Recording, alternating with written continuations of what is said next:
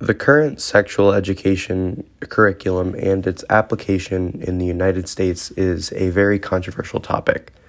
Despite 93% of parents strongly valuing it being taught in either middle school or high school, only 27 of the United States and the District of Columbia require that public schools teach both sexual education and HIV education to their students. 37 states have laws mandating abstinence as a part of their sex education program.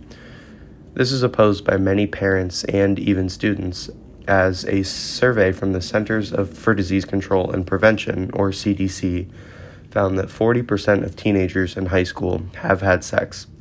Around 10% of students from the same survey said that they have had sex with four or more partners in their lives.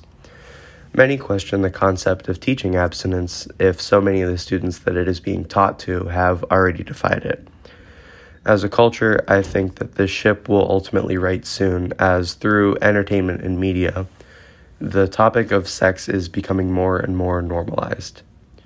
Kids currently in high school are mo- more grown up than I was at their age, and society is moving toward shedding the taboo labels surrounding sex in the discussion of it. One prime example of talking about intimate topics in mainstream media is the Netflix original Sex Education. In the show, characters break barriers by not only talking about issues with intimacy and how to work around them. Not only is the show entertaining, but it addresses topics that many shows focusing on teenagers usually do not. Sex education centers around Otis Milburn. Otis is a 16 year old in secondary school, which is comparable to an American high school. He is well versed in sex education and is the son of two sex therapists. He realizes that his childhood has given him a knack for giving others advice with their sex lives. He reluctantly goes into business with his friend, desperate for money, Maeve Wiley, and the two open up a sex clinic in an abandoned bathroom on campus, which prim- primarily centers on Otis giving advice to classmates in exchange for a fee. With the clinic, the show introduces many ideas that give it an authentic feel. Normally, when watching TV shows or movies that feature teenagers, the portrayed problems center around shallower ideas such as kissing or talking to people that they like romantically. The characters are concerned if their crush likes them back or who they will go to the prom with. Even from a physical level, kissing is often less normalized than it is in real life, and sex isn't talked about in detail on the show, let alone it even being shown. In sex education, I am drawn to it because it feels genuine. There isn't a made for TV plot that avoids ta- topics that you can't talk about on network television.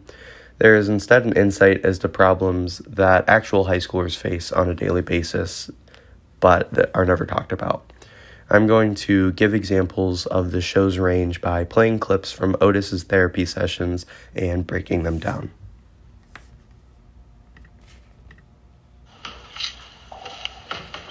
Hello? Hello, I'm your therapist today. How might I serve you? This is weird. Can't we just talk face to face? No, we shouldn't see each other. So, how can, how can I help you? Didn't Maeve tell you? I just, I don't want to say it again. Yes. Yes, you, uh, you encountered some problems during fellatio, which resulted in you experiencing a bout of emesis, correct? Emesis. Uh, vomiting. Yeah, I puked on his dick, alright? He says I shouldn't give BJs anymore, but if I don't go down on him, then he won't go down on me, so what do I do? What do I do?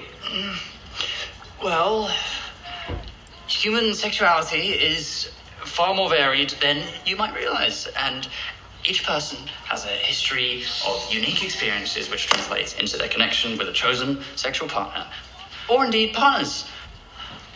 What?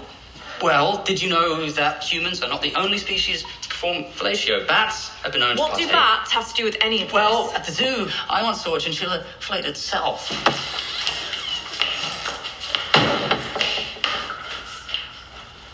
Hello? Oh, you forgot to pay. I'm not paying for that psycho in there to take the piss. I don't know why I trusted you in the first place. You owe me. Whatever, slag. what the hell did you do? Um, I might have said something about chinchillas giving blowjobs. I'm sorry, I got nervous. You're supposed to give advice, not traumatize people. Okay, well, I was going to say that to properly identify why she experienced emesis during fellatio, I would need to get a more accurate understanding of her social and sexual history. But she left. What the hell is emesis? You know, vomiting!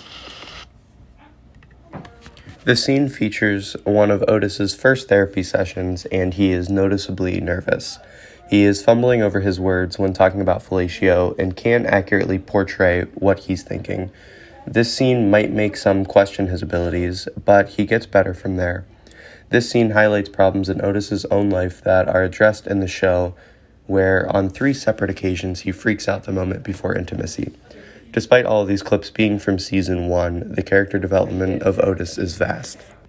Many watching would have the same reaction as Olivia if they were compared to a chinchilla during intimacy, but there is an element in this clip that highlights Olivia's defensiveness about her situation. She has admitted she needs help by enlisting Otis, but her attitude about receiving advice from the start is negative. This is a normal reaction to talking about problems in the bedroom, but she eventually comes around and is able to fix her problem with a transparent conversation with her boyfriend. This, in my opinion, is a fairly mature and adult concept for high schoolers to come across, perhaps why this show is popular among many age demographics. The next clip is from two episodes later.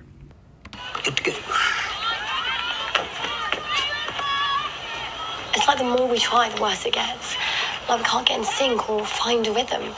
When we're having sex, I feel like I've never seen a vagina before, but I have seen one because I've got one and I've looked at it a lot.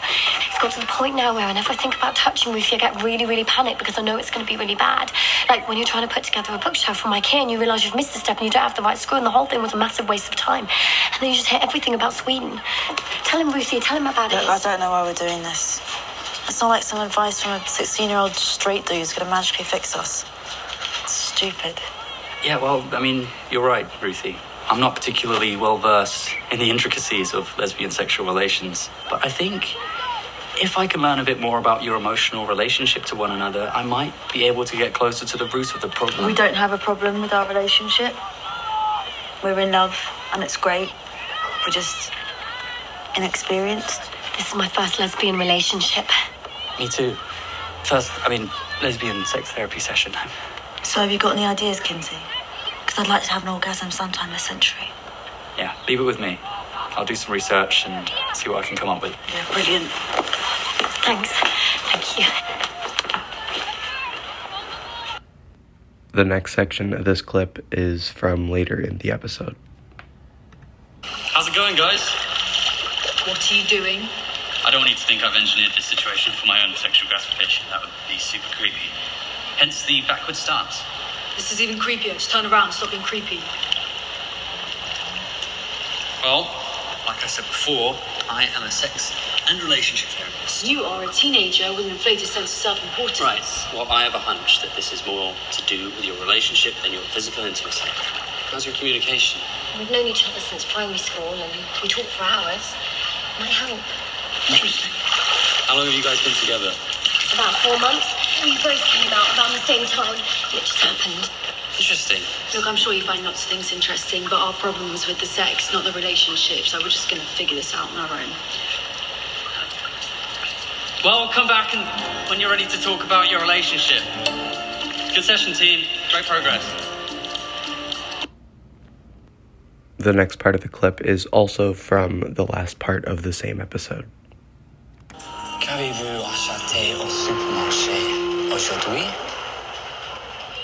You could make French unsexy. Tu ne veux plus embrasser ta copine? Tu aimes quelqu'un d'autre? Tanya's my best friend. She was really supportive of me when I came out and everything. When she came out too, I thought, you know, we could just. You might as well be in a relationship with her. Oh, we're so close. He thought it would be the perfect relationship. But when we have sex, it just feels wrong. I'm doing it with Jessa. Everything just works. I don't know what to do. You have to tell Tanya the truth. I'll kill her. Can't choose who you're attracted to. You can't. You can't engineer a relationship. You have to do what's right. I still think it's weird a teenage boy's a sex therapist. C'est la vie. This is a three part scene in episode 4 in which Otis is persistent in trying to help a lesbian couple solve issues that they are having with intercourse. Ruthie is the one heard being mean to Otis in the first two parts, and then again talking to Otis directly in the last part. It is revealed that Ruthie's relationship with Tanya started because they came out around the same time and figured it made sense. When they first see Otis, he sees past their insistence that their problems are specifically with sex. This is why he talks to Ruthie directly in the last part of the clip. Otis has started to find his footing with therapy, as you can tell from listening. He is much more relaxed and manages to not compare Ruthie nor Tanya to a zoo animal this time. His approach is more methodical and he spaces it out through the day. He is also able to get a once resistant Ruthie to open up to him. This is again a very mature way of handling a situation that high schoolers face, and one that I think is accurate of what real high schoolers do face. The final clip is from later on in season 1, episode 8.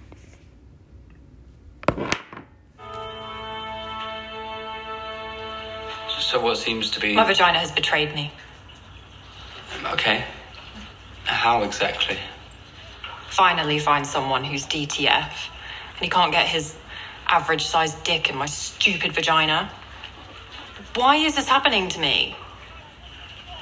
Uh, well, um, It just doesn't make any sense. I worked so hard. The set, the costumes, the makeup, everything was perfect. I couldn't even get my finger in there. It's like my vag has lockjaw. What do I do? well, you used the word perfect. Maybe it's a way of staying in control. In, in your fantasy, you're in charge. Reality can be just quite different. Nah, just like aliens.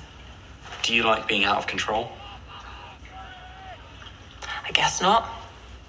Like, I hate roller coasters. Me too. I do not like simulated danger.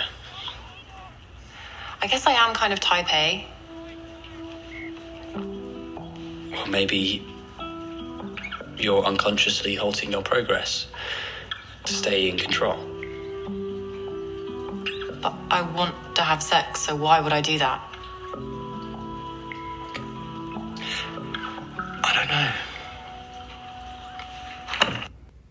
The next part of this clip is a continuation from the same episode in which Otis and the girl are on a hill.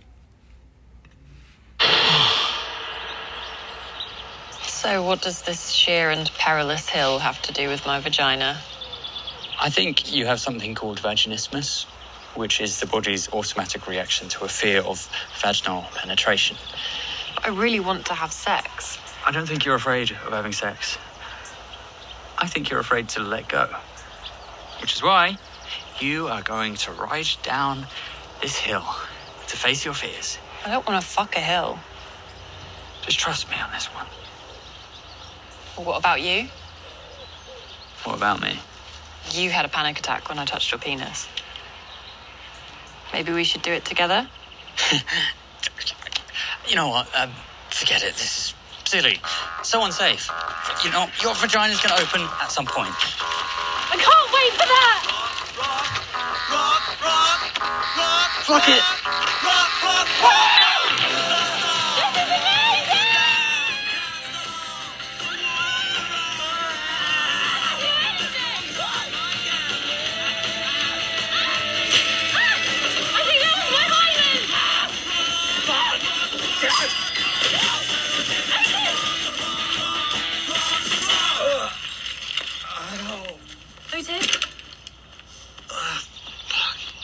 Otis? Uh, am I dead?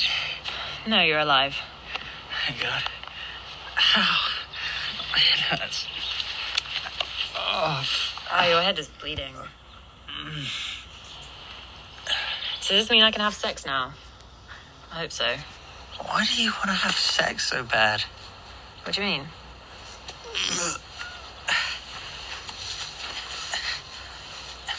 You just seem. You seem desperate to have sex. I don't know why. I don't know. I guess I just feel like if I don't do it, then I'll graduate school and I won't have had sex. And then I'll go to uni and I'll be behind everyone. And no one will have sex with me because I'm just a weird virgin girl. And then I'll never have sex because I'll be too embarrassed and weird and virginal. And then I'll grow old and die alone in my house where I'll be eaten by my pet python. Okay, you've skipped a whole load of steps there. I just don't want to be left behind. I just want it over with. Look, I know it feels like everyone's doing it. Yeah, some people are, but most of us aren't yet. It's not a race. I think that makes sense. Good. We just rode down this hill for no reason, didn't we? Yeah.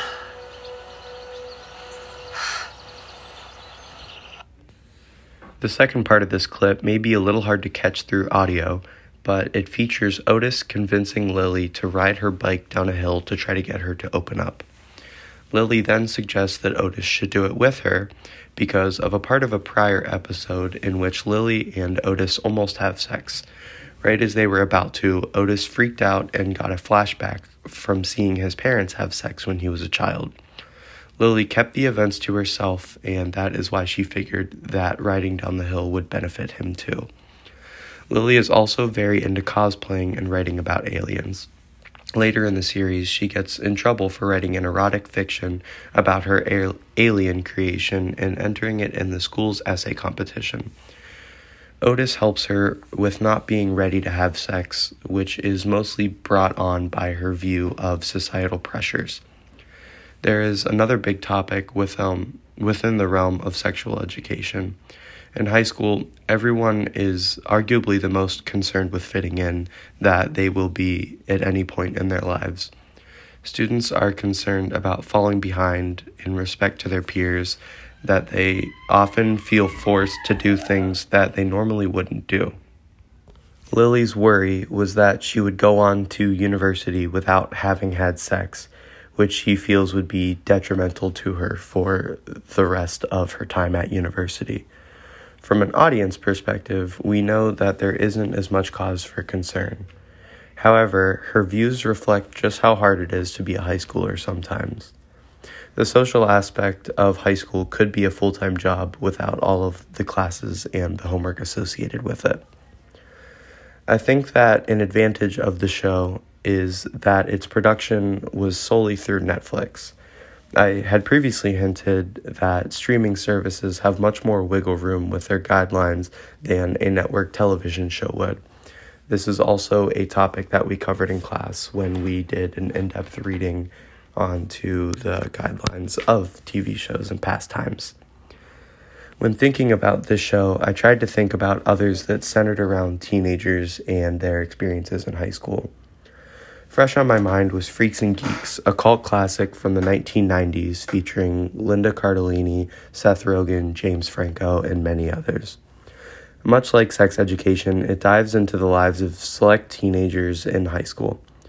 Freaks and Geeks does cover the topic of sex, but it beats around the bush to not directly talk about it, likely due to the fact that it aired primetime on NBC. Sex education being on Netflix allows it to be as creative as the writers want.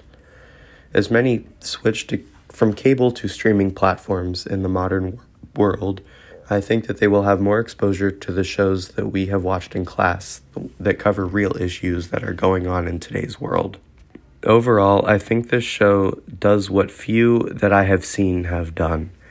I think there are more out there like this but sexual education has gained a massive audience in the time that it has been out on Netflix. According to CNET, the recent release of season 3 of Sex Education was the 13th most watched show of any show on Netflix in history, which is an astounding feat. The growing audience for shows of this genre and on streaming platforms is a step in the direction of destigmatizing sex on a grand scale in media and pop culture. This show not only goes in depth about sexual topics, but it displays it in a younger demographic than usual. I think the trend that this show and many others have started is one that we will see the effects of for years to come.